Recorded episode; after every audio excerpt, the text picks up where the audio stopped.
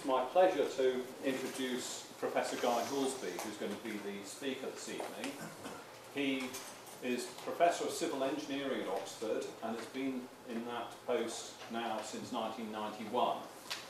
He first studied engineering at Cambridge, where he graduated in 1975, and then went and worked for civil engineering consultants for a couple of years before returning to Cambridge and undertaking his first doctorate at Cambridge, which he obtained in 1981. He moved to Oxford meanwhile in 1980 and was variously a research assistant, uh, becoming a lecturer in the 1980s, then full professor in 1991. He carries out research in a wide variety of civil engineering related areas, notably geotechnics, shallow foundations, jack-up platforms, um, is looking at marine renewables with a novel uh, marine energy device, is looking at um, hyper um, plasticity and has written a book on the subject in the context of soil mechanics, and is gradually branching from soil mechanics, geotechnics, into structures and hydraulics, making all of us kind of edge back as he takes over the subject. About five years ago, maybe six years ago, Professor Houlsby obtained his second doctorate. So he has both a doctorate from Cambridge and Oxford, which I think is quite an unusual combination. And his doctorate then was, in, was a doctorate in science. That's enough for my introduction. I'd like um, to hand over to Guy, who's going to talk to you about an early structural connection, an early structural problem, the Oxford connection. Thank you.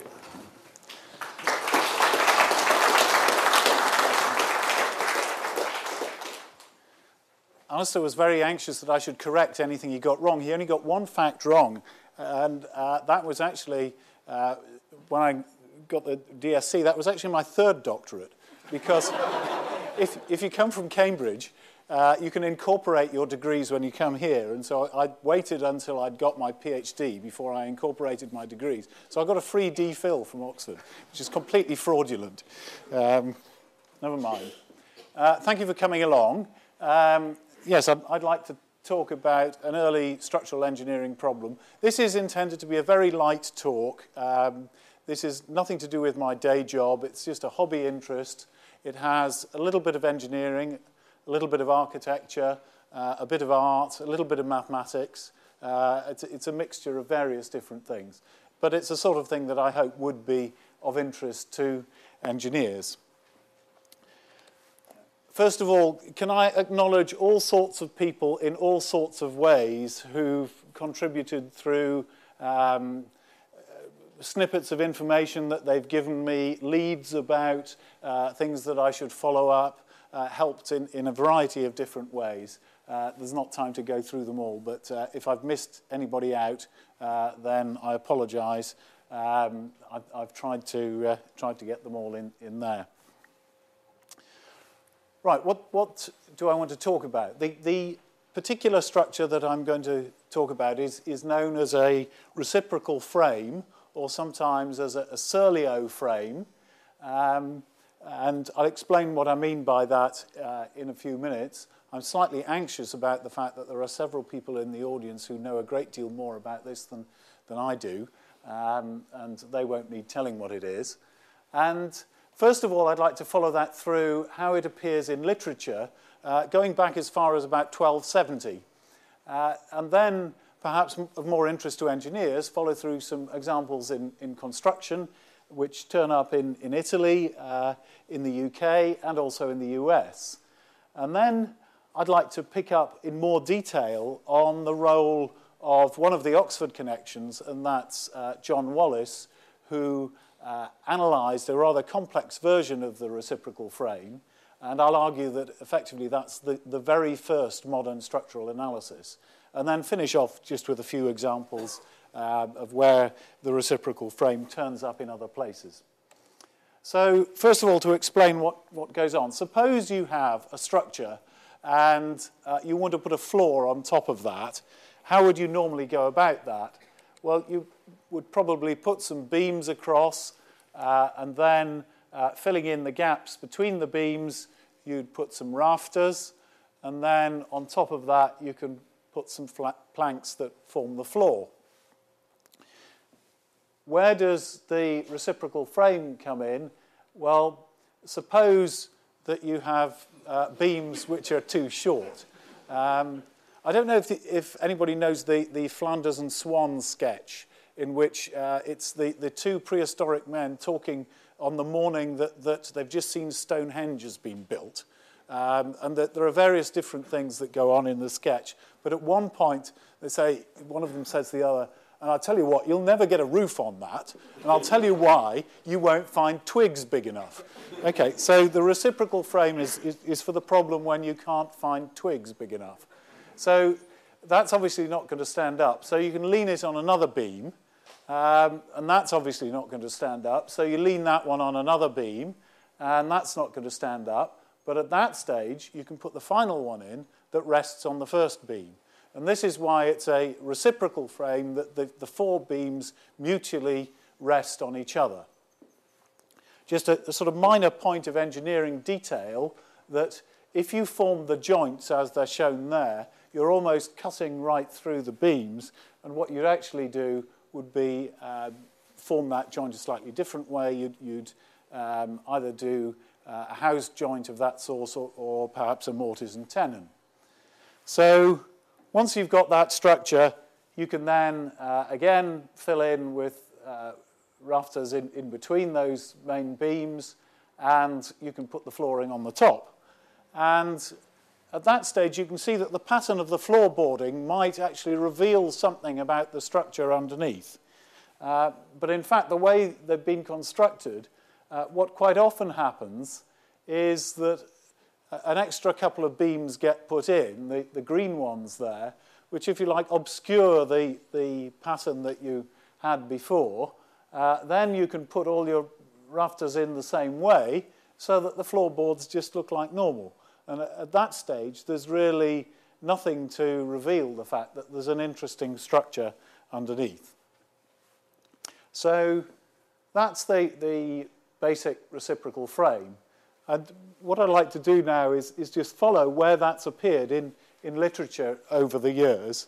Um, and as I say, it goes back to about 1270, uh, a little bit difficult to date exactly, to a, a somewhat enigmatic figure called uh, Villard de Honnecourt, who uh, lived and worked in northern France uh, in the latter part of the 13th century and he left a notebook with a series of sketches.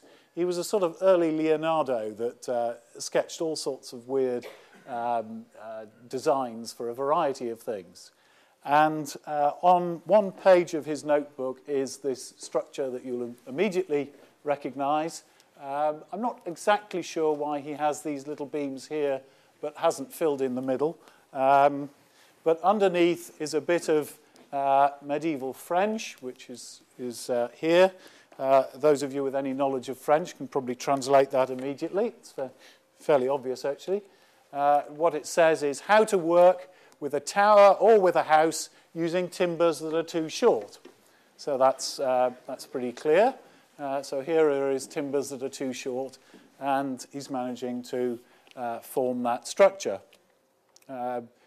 it's quite on the same page, there's all sorts of other things. For instance, this diagram here is a, an arrangement how you can prop a house up if the side of the house is leaving is leaning. What you do is you put this beam in here and then it's slightly difficult to see what's going on, but this is a sort of levering arrangement that you lever up this point and that pushes the side of the house in.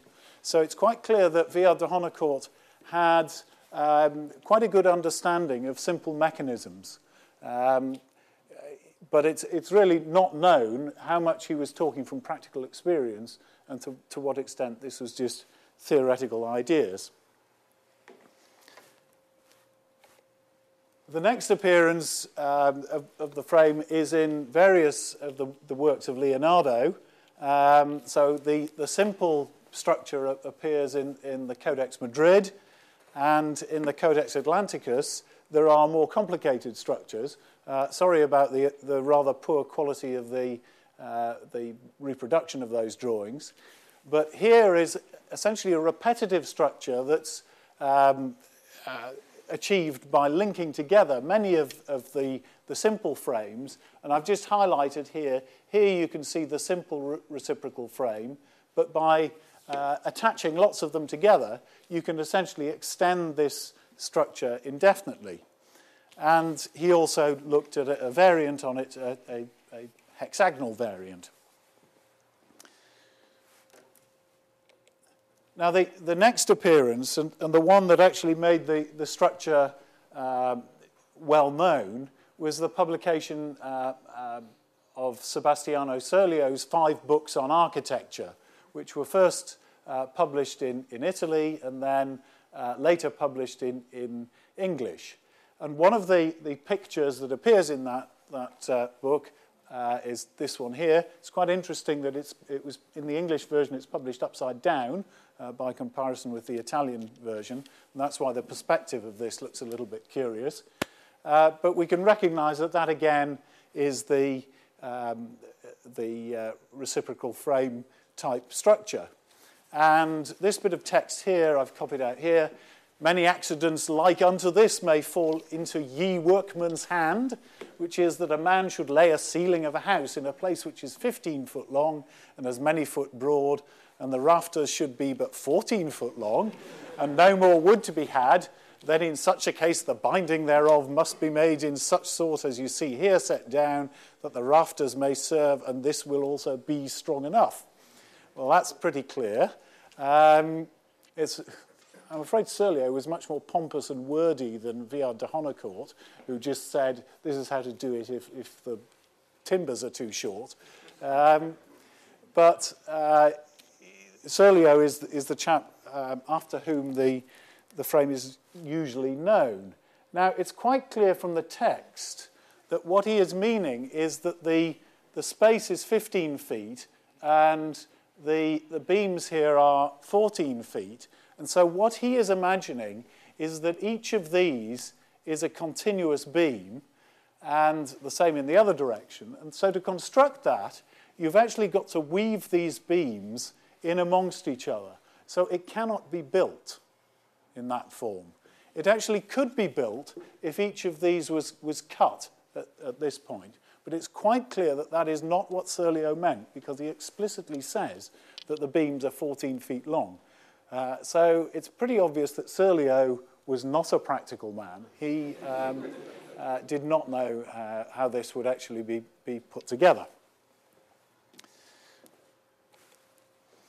Then the, the, the next appearance is uh, uh, from John Wallis, um, in his Opera Math Mathematica. Well, this, this is one of his later publications. It's actually a, a summary of his, his previous publications.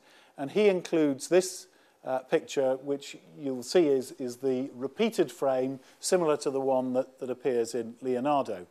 Far from clear as to whether uh, Wallis would or would not have known uh, about the Leonardo sketch. He may have invented this uh, quite independently.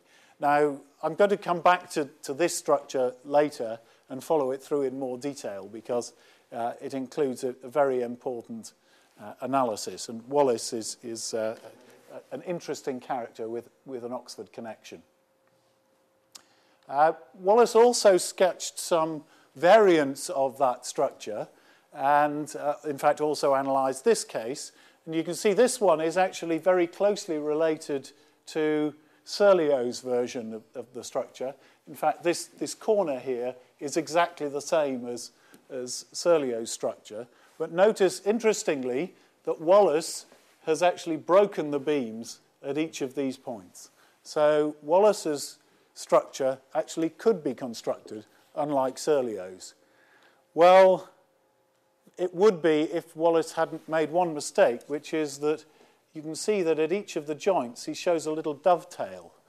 And uh, in fact, if you have those dovetails, again, you can't construct the, the, the structure. You can't get it all to fit together if you, if you make the dovetails sufficiently well. So again, one wonders whether Wallis was just a, a theoretician. He did apparently make some models of the structure, um, so, uh, but they've been lost. it would be intriguing to know whether the models had those dovetails on the end or whether he realized when, when the thing was actually made that, uh, that you had to make it a different way. And Wallis looked at further variants, um, a, a triangular structure, and a whole variety of different forms. This rather interesting one, which has a, a slightly asymmetric pattern. Um, and uh, incidentally, recently, as, as uh, part of a, a, fourth year project, um, uh, Zong Yu has, has had made uh, this uh, model of um, the, the hexagonal version of, of the structure. Um, and um, that's been tested as part of a fourth year project. And then, as you go later, there are various other authors have, have uh, sketched the, the structure further. Emy um, uh, uh, is uh, French, and he uh, sketched it in, in the 1840s. the interest here is that this is the only um, five-sided version of the structure that, that I've seen. So those are various cases where the, the structure has um, appeared in literature. Let's now look at the cases when it's actually been built. And I'm afraid they're rather rare. The, the earliest one that we know about is in the, the uh, Palazzo Piccolomini in Pienza in Italy, and I feel a distinct urge to have a field trip to go and have a look at this. Um, it was built by uh, Rossellino uh, in uh, the 1400s for Pope Pius II, and this is, this is the, the palazzo. And on the upper level of, of that building is the music room, um, which is shown here. And the ceiling of the music room looks like this. And here you can see the, the, uh, the classic reciprocal frame type structure, thoroughly vandalized by uh, somebody who's put a, an awful modern light fitting on it. Um, the, um, the purpose of, of this seems to have been purely decorative. Um, and uh, we can deduce that from two things. First of all, there's uh, uh, an account that uh, effectively the structure is, is meant to be um, a pun on the, the name of, of, the, um, of Pope Pius, that it essentially represents four interlocking P's. So here you can see one of the P's, and then the other, other three, the, the four uh, beams form four P's, which uh, stand for uh, Pius Piccolominius Papa Pientus, um, which Pope Pius um, um, uh, Piccolomini from Pienza. Um, so that's one reason why we think it, it, was just decorative. But the other more convincing uh, case is that the music room is, is this room um, on the, the upper level of the building. And what is pretty obvious is that, that that's actually quite a small room compared to the others. There are other um, rooms that are much larger and therefore require much longer beams to span them. So it can't have been the necessity uh, of um, uh, having to uh, somehow span the room when there weren't beams long enough to, to get across there. Um, so that appears to be purely for decorative purposes.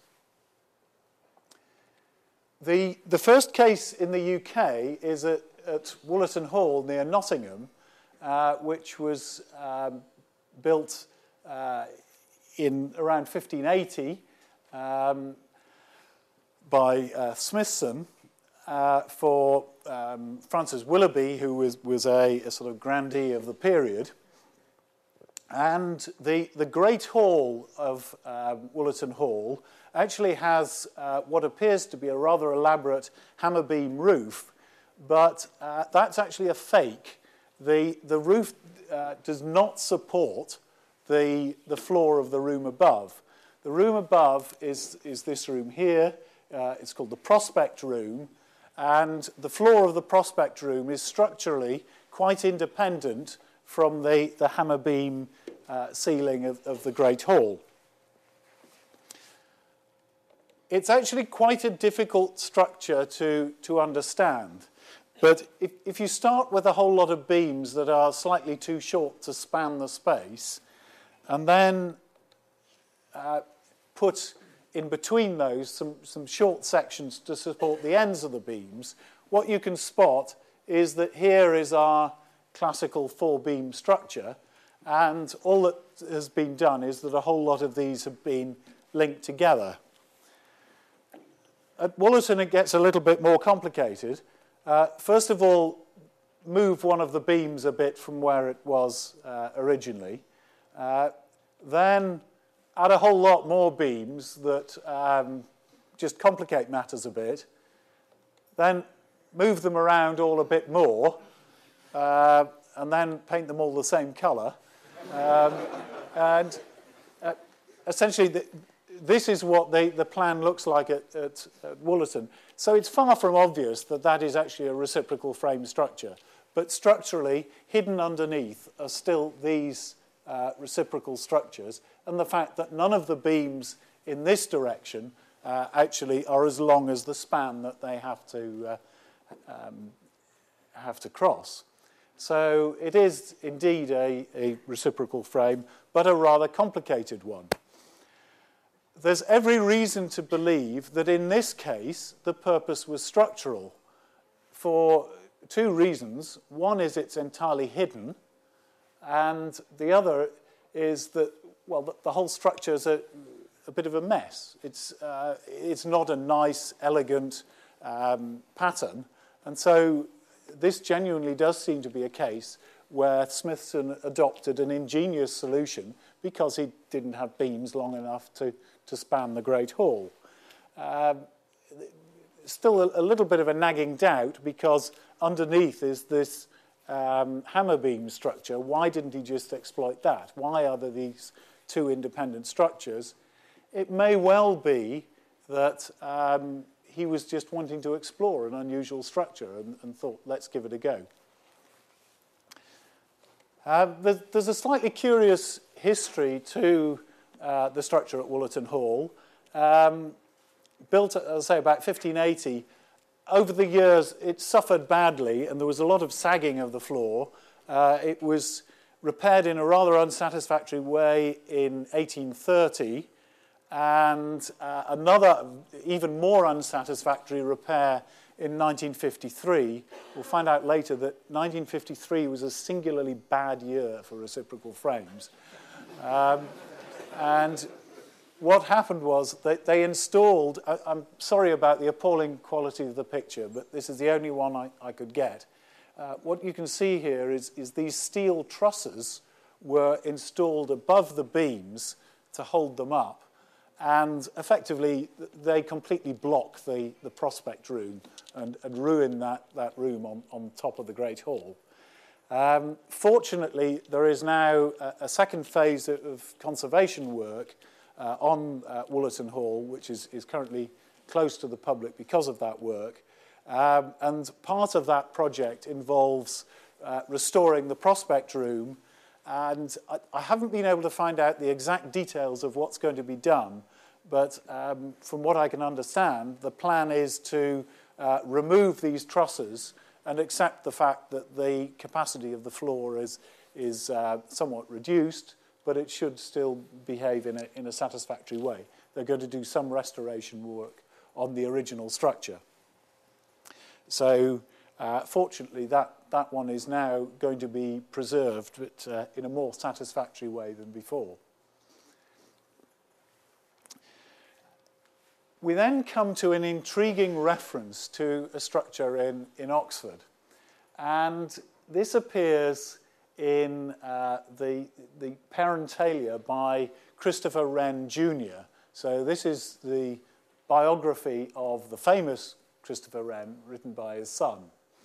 And he's reporting in that um, a translated abstract of a, of a bit of Wallis's uh, Opera Mathematica. So this is supposedly uh, a, an extract from, from Wallis's book. But Wallis's book is, of course, in Latin, and this is in English. And the other thing is I, I've searched through and I can't find where this piece of text appears in, in the Latin text. So I think it must have come from another of Wallis's publications.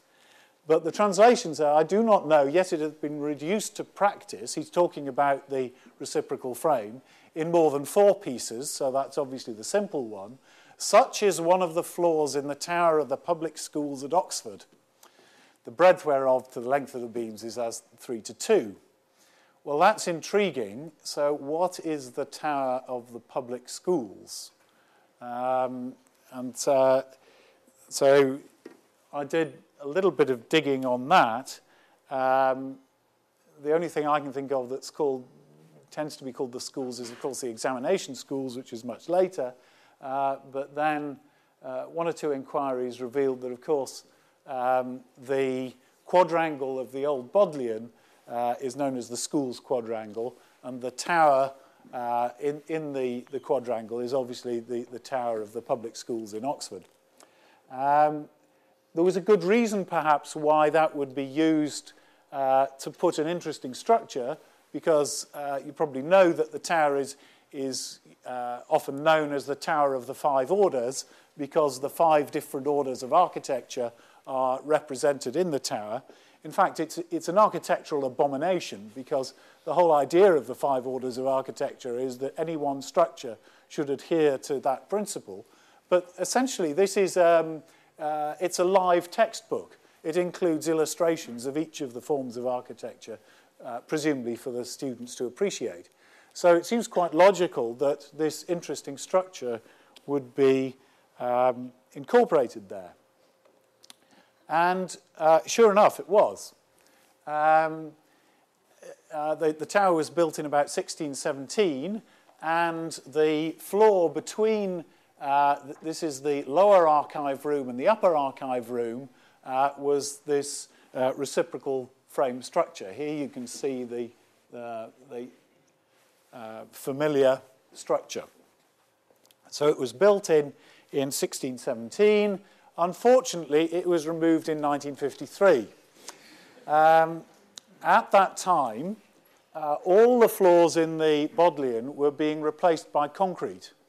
Um, partly, it seems, because the uh, structural performance of the, the old timber floors was deemed to be inadequate, um, and partly for fire reasons.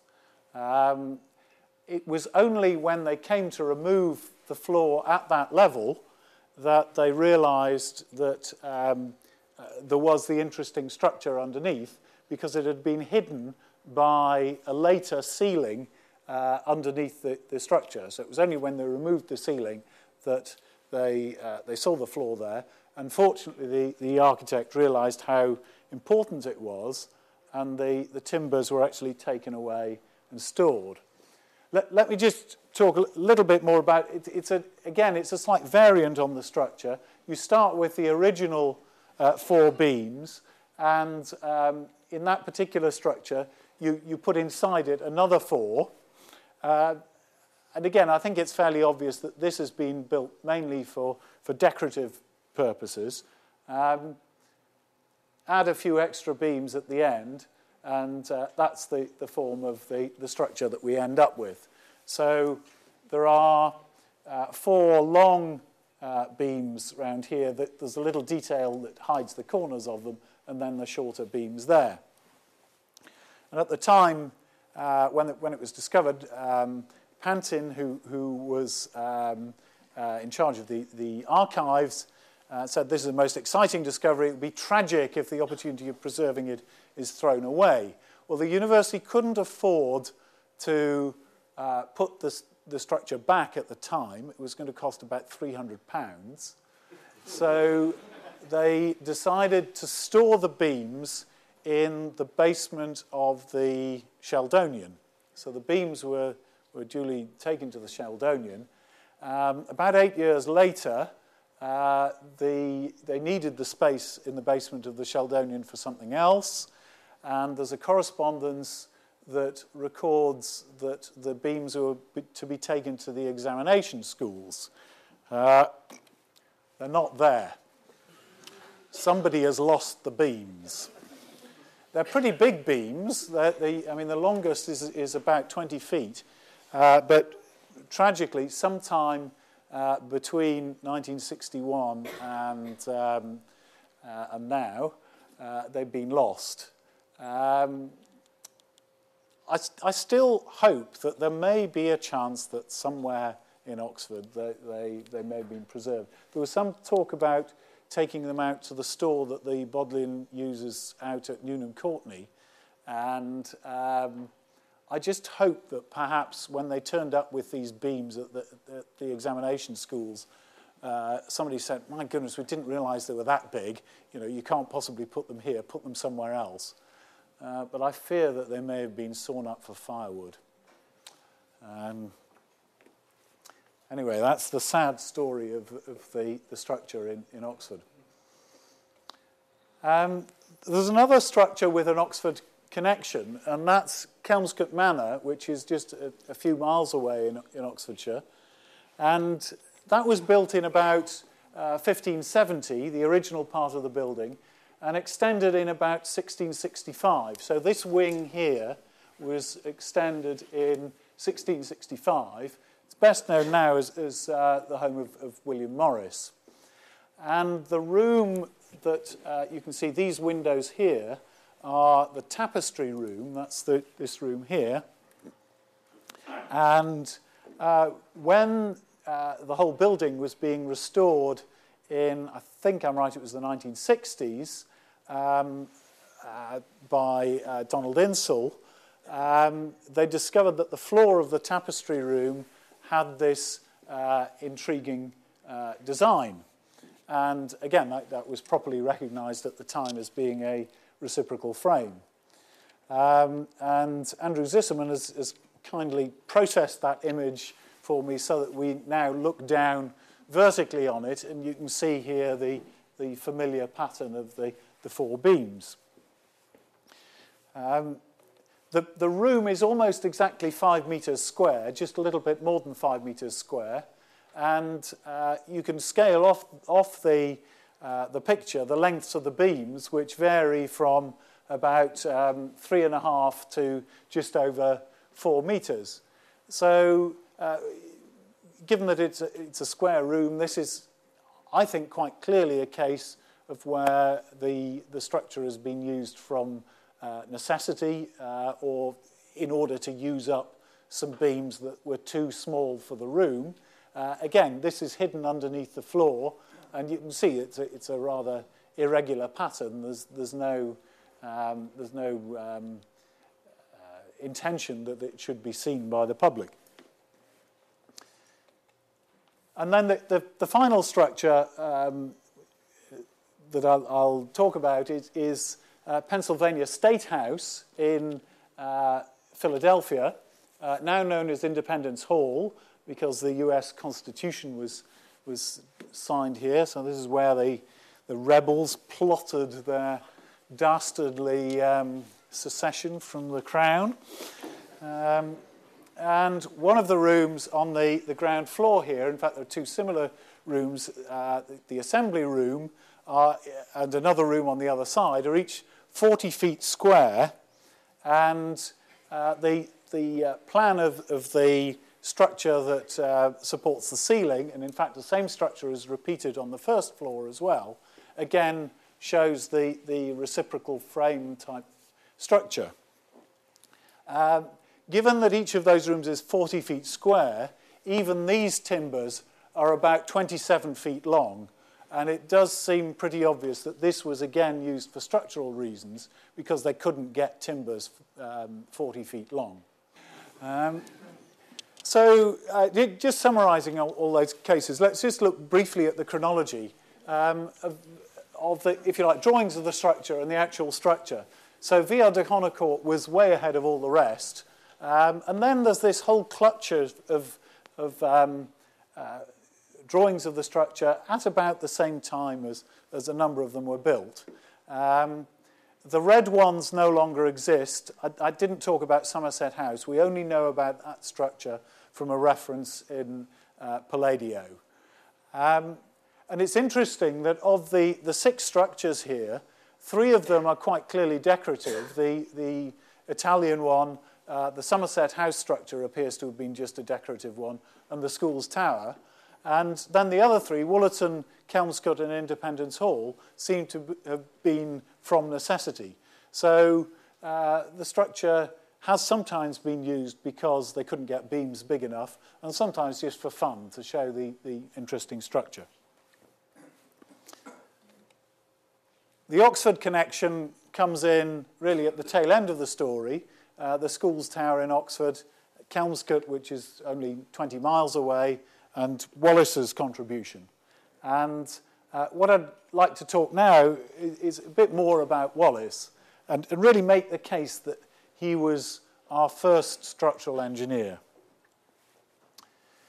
So, who was he? He was uh, born in uh, 1616, uh, appointed as professor of geom geometry in 1649. Uh, if you like, geometry was the respectable bit of, of mathematics at that time. And there was a very close link between geometry and architecture. Um, he invented the symbols for infinity and greater than or equals to. I'd be intrigued to know who invented the symbol for less than or equals to. Um, he, as uh, at that time, uh, he had all sorts of interests. Uh, he was interested in, in, architecture, but as I say, at that time there was very little distinction between geometry and architecture. In theology, um, he was a, a cryptographer, um, the, uh, really uh, quite an interesting character. Uh, and in 1693, he published this compilation of his, his earlier works, Opera Mathematica, and died in, in 1703. So, in Opera Mathematica, um, this diagram appears, but the most remarkable thing is that Wallis then goes on to analyze this structure. And uh, let me just talk you through what he does for that analysis. And just redrawing it uh, so the lettering is a bit clearer, uh, the first thing he does is he exploits symmetry. So pretty obviously there's a, a fourfold symmetry of the structure, and he labels uh, the joints in the structure and uh, identifies that there are actually 25 uh, uh, different joints uh, that he has to analyze. Uh, he actually manages to avoid analyzing the, the forces at the, the supports around the outside. And he, he uses these letters essentially for the, the force transmitted between one beam and the other at each joint. Um, he was running out of letters because he wanted to use T for the weight of the timber, and at that time there was no distinction between I and J. So he uses an ampersand as well as one of his characters. Um, so what does he do next? Here's his diagram. Here's my version of it. He, uh, if we take out one of those timbers, he looks at the forces on the timber. So we've got the weight of the timber itself, the reactions at the end, and the loads that are coming in from the adjacent timbers and he takes moments about the right-hand end and moments about the left-hand end and writes those down perfectly correctly. Quite interesting that if um, we were doing this as a first-year structures problem, probably we'd take moments about one end and then use vertical equilibrium. And the, the equations would be slightly easier. But obviously, Wallis had a very tidy mind. And it's, it's actually a, a more symmetric operation simply to take moments about both ends rather than using vertical equilibrium. Um, so a little bit of insight into the way Wallis thought about the problem.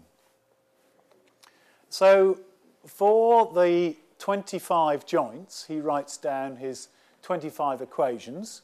Um, and these five at the end are the, the little short beams at the edge of the structure the rest of the, the longer beams. And he then sorts out his 25 simultaneous equations, slogs through all of that, goes through lots of intermediate results, and eventually arrives at a solution for each load in terms of t with a, a, a fraction here. that, of course, the solution comes out in a rather funny order, and so he sorts it out, A, B, C, etc., into a, a sensible order. Some of his fractions are rather curious. You know, 8 and, and this fraction over this one, but this actually has a half hidden in the top. Um, and, but it, it's, it does have a certain sense because lots of the, the terms have this same um, uh, value on the bottom. So um, he's, he's doing it in a fairly sensible sort of way. Um, the important thing, really, is that he got it right.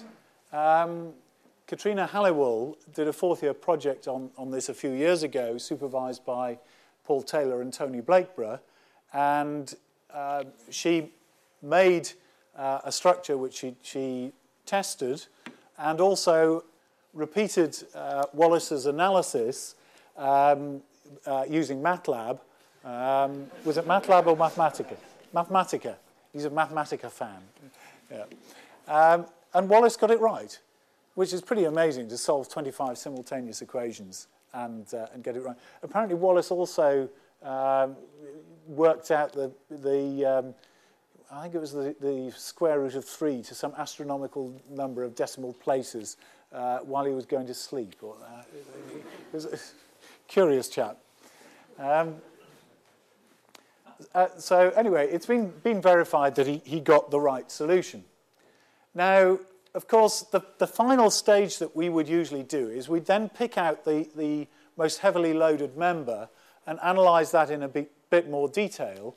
And the way we'd do that in, in a modern way is we would either look at the, the shear force or the bending moment in that timber. And the, the most heavily loaded one is the one near the middle. So it has these forces A, A, the weight of the timber, C, and, and uh, B here. And if you draw the shear force and bending moment diagrams, they look like this. Uh, the, the, um, the blue lines, which are almost hidden, are if you idealize the load as just being a point load in the center, or you might do it slightly more accurately and distribute the load. And you can work out the maximum shear force, which is the same in each cases. Actually, the, the maximum shear force is at this joint here, and the maximum bending moment is just differs slightly whether you take a distributed load or a point load. And that's what we would do at that, that last stage. Unfortunately, Wallis falls over at that final hurdle. Um, that he does an obscure calculation, which, as far as I can tell, represents either working out A plus B over 2, so that's the load here plus half this one, or it's A plus T plus C over 2. And I can't see that that makes any sense whatsoever. Um, so he picks out the most heavily loaded member and then does, as far as I can tell, a nonsense calculation, which is a great pity because he'd got all the rest of it right. So why do I think that, that Wallis is um, the, uh, our earliest structural engineer? He, what are the stages in his calculation? He uses symmetry to simplify the problem. He idealizes the loading and the geometry.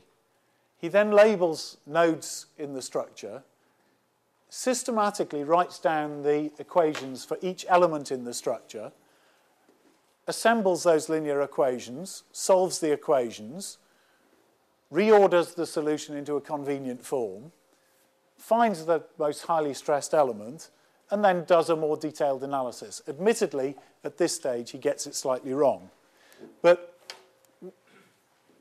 while that's talking about Wallis's analysis, equally well, that could be the description of the stages that we would go through in a modern finite element analysis of a complex structural problem. And I'm pretty convinced that Wallis was the first person actually to attempt what we would call a serious structural analysis of anything more than, uh, than a structure that just consists of one or two small components.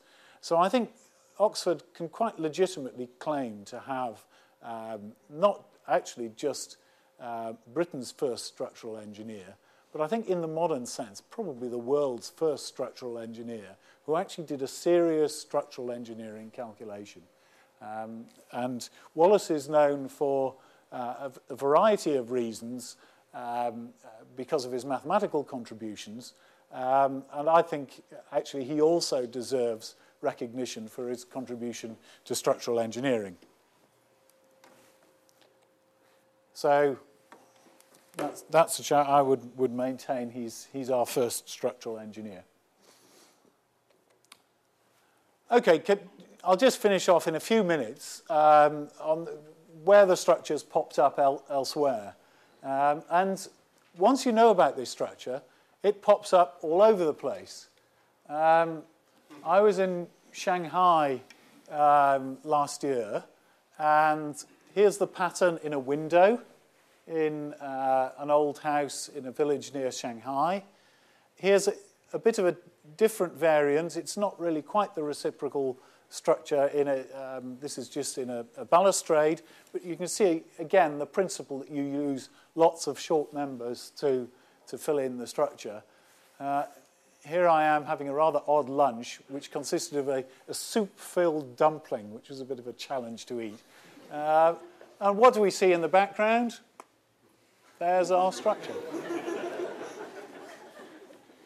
and even more amazing, I then walked around the corner, and there was this old uh, Chinese uh, carriage, and in, in, a bit more detail, there, there's the back of the carriage, and there's Wallis's structure. Um, so th there's no doubt that this uh, particular design has, has, turned up a lot in um, Chinese art interesting to know whether it's also turned up as a, as a, uh, as a structure. I'm, I'm, not so sure about that. And of course, there's quite a fashion of Chinese style um, uh, uh, art in, in the UK, and, and I spotted this one at, at Wallington Hall in, in uh, Northumberland, um, the seat of the, the Trevelyan's. And this is just a garden seat. There's the design appearing in the back of that. All sorts of people have got interested in this recently. There's a rather intriguing Dutch um, mathematician come artist, chap called uh, Rinus Roelofs, if I've got it right, sorry, Roelofs. And he's built uh, a number of these types of frames, a, a rather large-scale one in, in rough timber, um, the hexagonal variant here, and this intriguing uh, spherical one. And, and what he seems to be fascinated by is the fact that these structures are made out of lots of pieces, uh, and he focuses on the fact that uh, each of these has four points of contact, uh, and it's by bracing the forces between those four points of contact that you can make these different structures. And he's explored all sorts of different variants of that. Uh, has an excellent website. So if you just um, search for his name with a, a well-known search engine, uh, you'll, you'll find all sorts of pictures of different structures there. Um, the Japanese have certainly adopted this structure in, in a number of cases, and uh, uh, the most notable architect who seems to have used it in, in Japan is this uh, Ishii, uh, and um, he, he's done various structures which involve the reciprocal frame. Here's a a variant that involves um, a, a, large number of, of interlocking timbers uh, at uh, a puppet theatre um, that he designed. And this is uh, part of the exhibition space. And I'm afraid it's a terrible photograph, uh, but the, the roof of the main theatre area also uses a reciprocal structure. You can probably just see that these short beams are interlocking there. So uh, it's certainly an idea that, that uh, is being used in, in Japanese architecture as well as in, in Chinese art. And uh, recently, uh, Zong Yu has, has been exploring three-dimensional versions of the frames. So can, we've already got a, a frame that interlocks uh, in two dimensions, and Zong's been exploring what happens when you also uh, interlock that in a third dimension with uh, timbers that uh, automatically fit together. So uh, that's just a, um, the latest variant of uh, these different possibilities. So I've been trying to follow through a bit of a history of um, an interesting structural engineering problem. Um, as you, you, can see, there's a long history in uh, art and, and, drawing going back to Villard de Honnecourt in, in the 13th century. There are some interesting structures, um, some of them decorative, some of them practical. Um, an Oxford connection with a bit of a tragic story associated with it because of the destruction of the, the floor in the school's tower. I think there's quite a lot more still to be found out, and with a bit of luck, uh, there might even be some timbers still to be found somewhere in Oxford. So if anybody sees them, they're about 10 inches square and about 20 feet long. Um, so we can but hope. So thank you very much.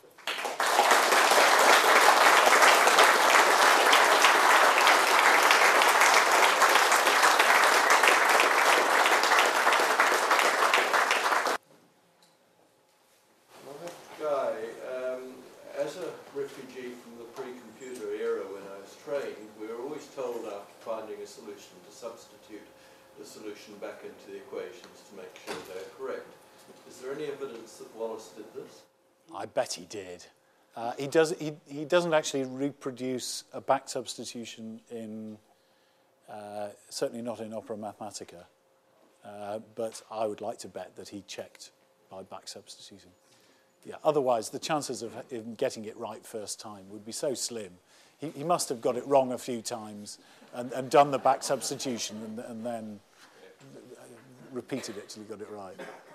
We've had a fascinating talk, I hope everybody will agree. We started off in France in, eight, in uh, 1217 and we finished with uh, engineering department fourth year projects. Uh, that, 730 odd years.